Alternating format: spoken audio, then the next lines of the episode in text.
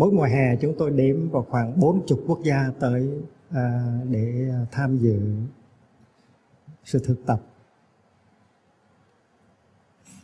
Làng mai là một đạo tràng có tính cách quốc tế đúng như vậy nhưng mà nó đơn giản lắm nó không có sang trọng như là chùa Vĩnh Nghiêm đâu. Phần lớn những cái cư xá của chúng tôi á, là chuyển hóa từ những cái chuồng chuồng bò tại vì chúng tôi đã khởi công xây dựng một cái thiền thiền viện à, trên cơ sở của à, một nông trại.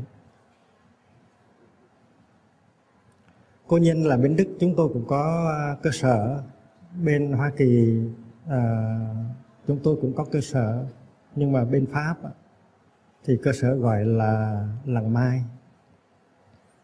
Tại làng mai có hai chùa cho các thầy là chùa pháp vân và chùa sơn hà.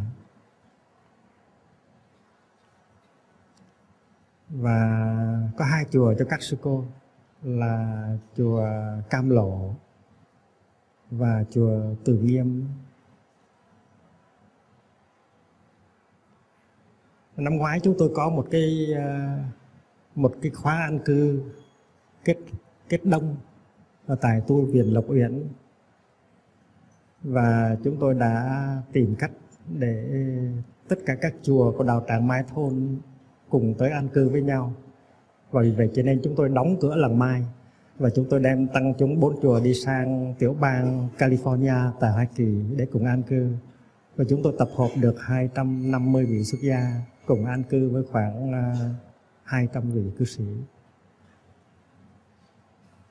và à, người xuất gia của tám chùa cùng tu chung với nhau. Ở bên pháp á, à, như tôi đã nói là có hai chùa nam và hai chùa nữ. À, à, thầy à, Nguyễn Hải là trụ trì chùa Pháp Vân.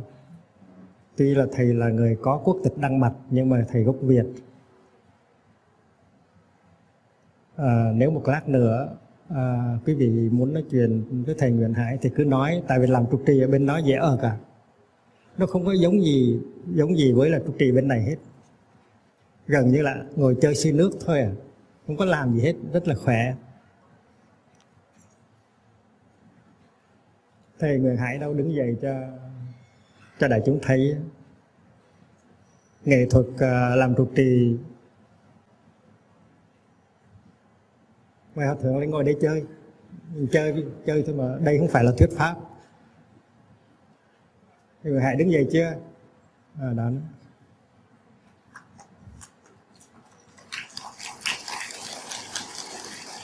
Ở bên làng mai mỗi khi mà chúng tôi hoan hô thì chúng tôi làm vậy này nó rất là yên và rất là vui. Và chùa thứ hai đào tràng mai thôn là chùa sơn hạ chùa sơn hạ là do một thầy người à, người à, Espanyol, ở Tây Ban Nha. Đó là thầy Trần Pháp Sơn. Thầy Pháp Sơn có đây không? Đó là thầy Trần Pháp Sơn.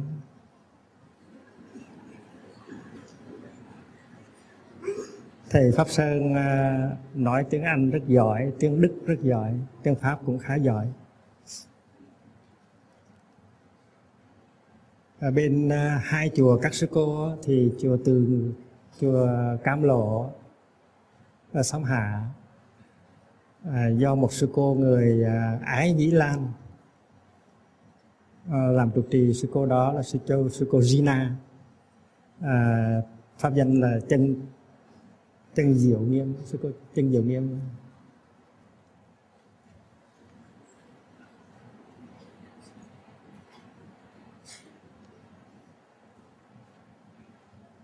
và chùa chùa Từ Nghiêm à, do một sư cô nhỏ xíu thôi. Sư cô làm nhạc trưởng hồi nãy đứng đây đó. Đó là sư cô chân đình nghiêm. Sư cô mắt thông dịch ra tiếng pháp cho thiền sinh uh, tây phương. Đâu rồi đứng lại đứng dậy đi sư cô. À, đã, đã đứng ở góc đó, đó.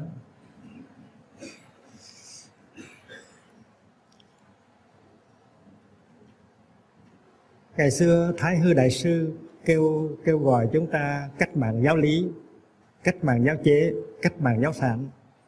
Trong 40 năm vừa qua, chúng tôi cố gắng để nghe lời đại sư cách mạng, cái cách tổ chức ở trong chùa. Và vì vậy cho nên à, tuy là chùa còn trụ trì, nhưng mà cái vai trò của thầy trụ trì hay là sư cô trụ trì nó đã đối khác rất là nhiều.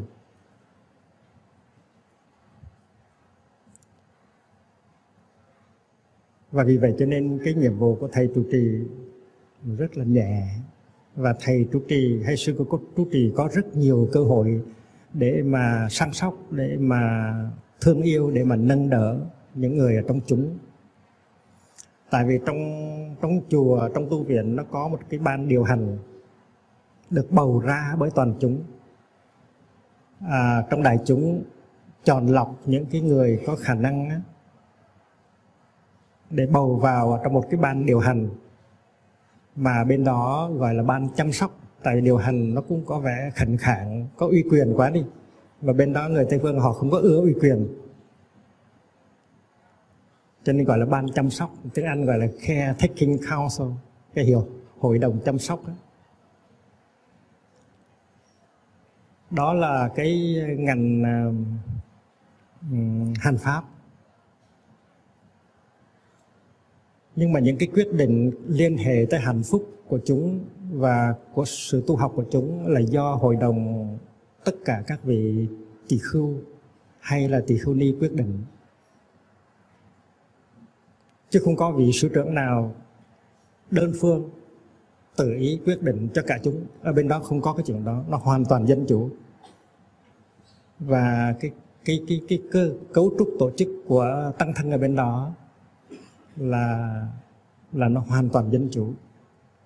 Và tác pháp viết ma là cái phương pháp duy nhất để đi tới các quyết định nó liên hệ tới hạnh phúc của tăng thân.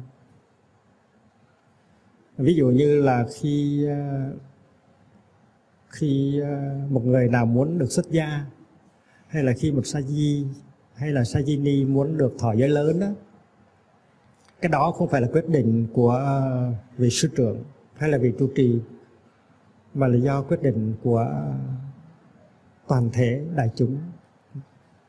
Trước hết đó, là của hội đồng các vị thọ giới lớn.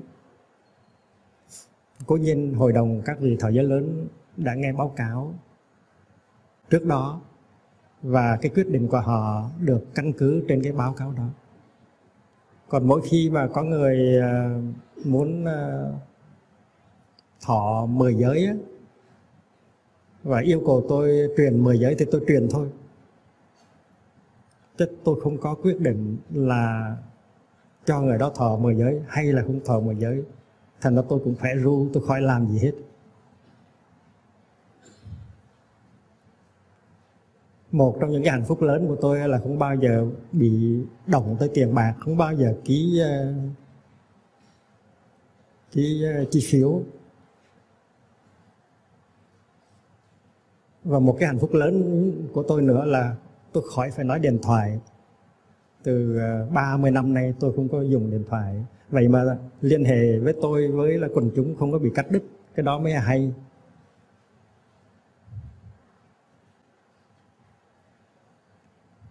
Nó có một cái hội đồng các vị thọ giới lớn, là hội đồng tối cao, lập pháp. Tất cả những quyết định gì thuộc về nó liên hệ tới hạnh phúc của chúng sự tu học của chúng đều do cái hội đồng các vị thọ giới lớn hết. Và thầy trụ trì có thể được mời để chủ tọa cái những cái buổi họp của hội, của hội đồng các vị thọ giới lớn. Nhưng mà nếu thích thầy trụ trì không phải là một người uh, có khả năng điều khiển buổi họp thì thầy trụ trì có thể mời bất cứ một vị nào rất là khéo về phương tiện diễn điều khiển buổi họp nhưng mà ở bên chùa Pháp Vân thì chúng tôi may mắn có thầy Nguyễn Hải điều khiển những buổi họp rất là hay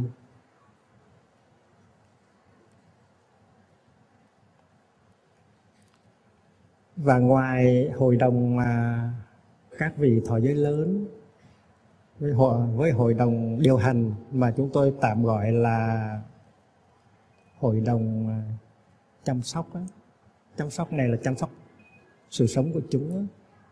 là làm bằng tình thương thôi, chứ không có uy quyền gì hết. Đúng là phục vụ cho dân. Thì còn có một cái hội đồng khác nữa, gọi là hội đồng giáo thọ. Hội đồng giáo thọ là gồm các thầy hoặc là các sư cô đã đã được truyền đăng để làm giáo thọ. Và hội đồng giáo thọ có cái nhiệm vụ phải à, chăm sóc thiết kế cái chương trình học hỏi của chúng xuất gia của chúng tại gia tổ chức những cái khóa tu cho người xuất gia tổ chức những cái khóa tu cho người tại gia. À,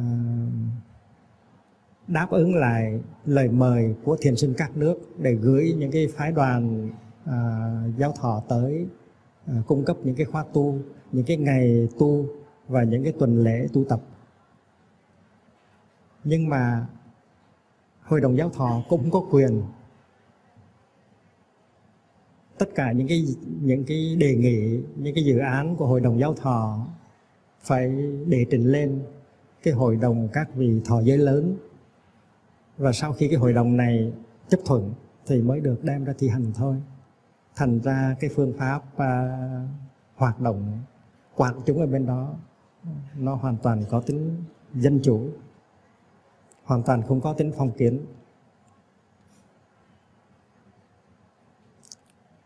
Chúng tôi có à, ấn hành một cuốn sách mỏng thôi.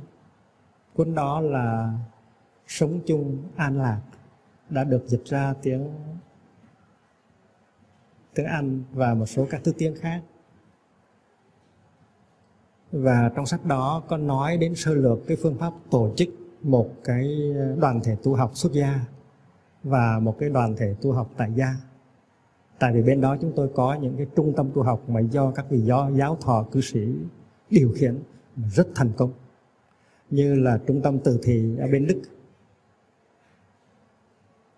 bên đó có bốn vị giáo thọ người Đức đã được đào tạo tại đại tràng đào tràng Mai Thôn. Và họ đã về Đức để thành lập cái trung tâm tu học đó. Và trung tâm đó cung cấp uh, sự tu học cho bốn năm nước uh, xung quanh nước Đức kể cả nước Đức nước Ý nước Tiệp Khắc uh, uh, nước Thụy Sĩ vân vân. Và thiền sinh tới tu tập rất là hạnh phúc và trung tâm từ thị đó cái cách thức, cái pháp môn tu học, nó hoàn toàn làm theo cái cách thức và pháp môn của đạo tràng Mai Thôn.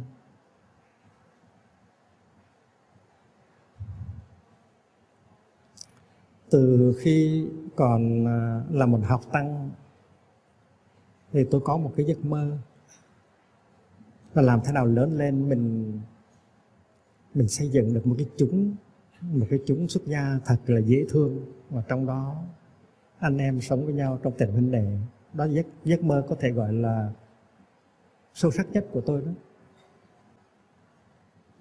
Giấc mơ của tôi không phải là trở thành một vị đạo sư quốc tế đâu. Bây giờ tự nhiên nó trở thành như vậy thôi nhưng mà đó không phải là giấc mơ. Tôi không có bao giờ ước mơ thành một cái bậc ờ, đạo sư giảng dạy trên trên quốc tế không, không có. Hay là một người nổi tiếng một nhà văn Phật giáo nổi tiếng một nhà thơ nổi tiếng cái đó không phải là giấc mơ của tôi. Giấc mơ của tôi sâu sắc nhất là tạo ra được một cái chúng mà trong đó mọi người thương nhau yêu nhau như là anh em ruột thịt trong một nhà sống hạnh phúc với nhau. Trong cái thời gian mà tôi ở chùa Ấn Quang á, với tư cách của một giáo thọ trẻ hồi đó hòa thượng từ thông có biết tôi đã có nhiều cái nỗ lực để xây dựng để xây dựng một cái chúng như vậy. Tôi đã dạy tôi đã đem hết cái tình yêu thương của tôi để chăm sóc học tăng ở chùa Ấn Quang. Nhưng mà tại điều kiện không có đầy đủ thành ra tôi không có thành công được. Mới chỉ thành công vào khoảng hai, ba chục phần trăm mà thôi. Tôi nghĩ rằng khi mình đem trái tim ra mà của mình mà thương yêu thì mình sẽ được thương yêu trở lại. Và điều đó sẽ đem lại cho mình rất nhiều hạnh phúc.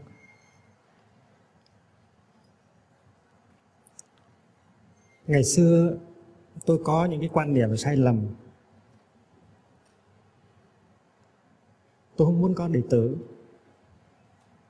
Tôi nói, có đệ tử mệt quá đi. Không biết ờ, các ờ, hòa thượng nghĩ sao? Ngày xưa tôi nghĩ như vậy, có đệ tử rất là mệt. Rồi là mình đi giành đệ tử của các thầy khác nữa, càng mệt hơn nữa.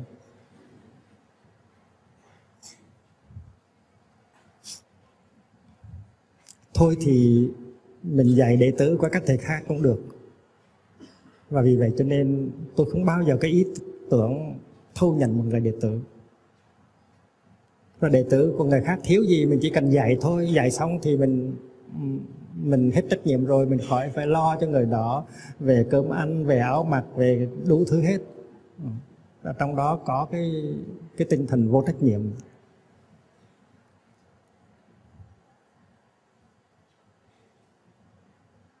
Nhưng mà nhưng mà đến khi mà tôi bắt đầu giảng dạy cho thiền sinh tây phương ở Âu Châu, ở Mỹ Châu hiện bây giờ đây các tông phái các truyền thống Phật giáo có mặt đầy đủ. Nào thiền Nhật Bản, thiền Trung Quốc, thiền à, Đại Hàn, à, thiền Miến Điện, thiền Tích uh, Thái Lan, Phật giáo Tây Tạng đủ hết.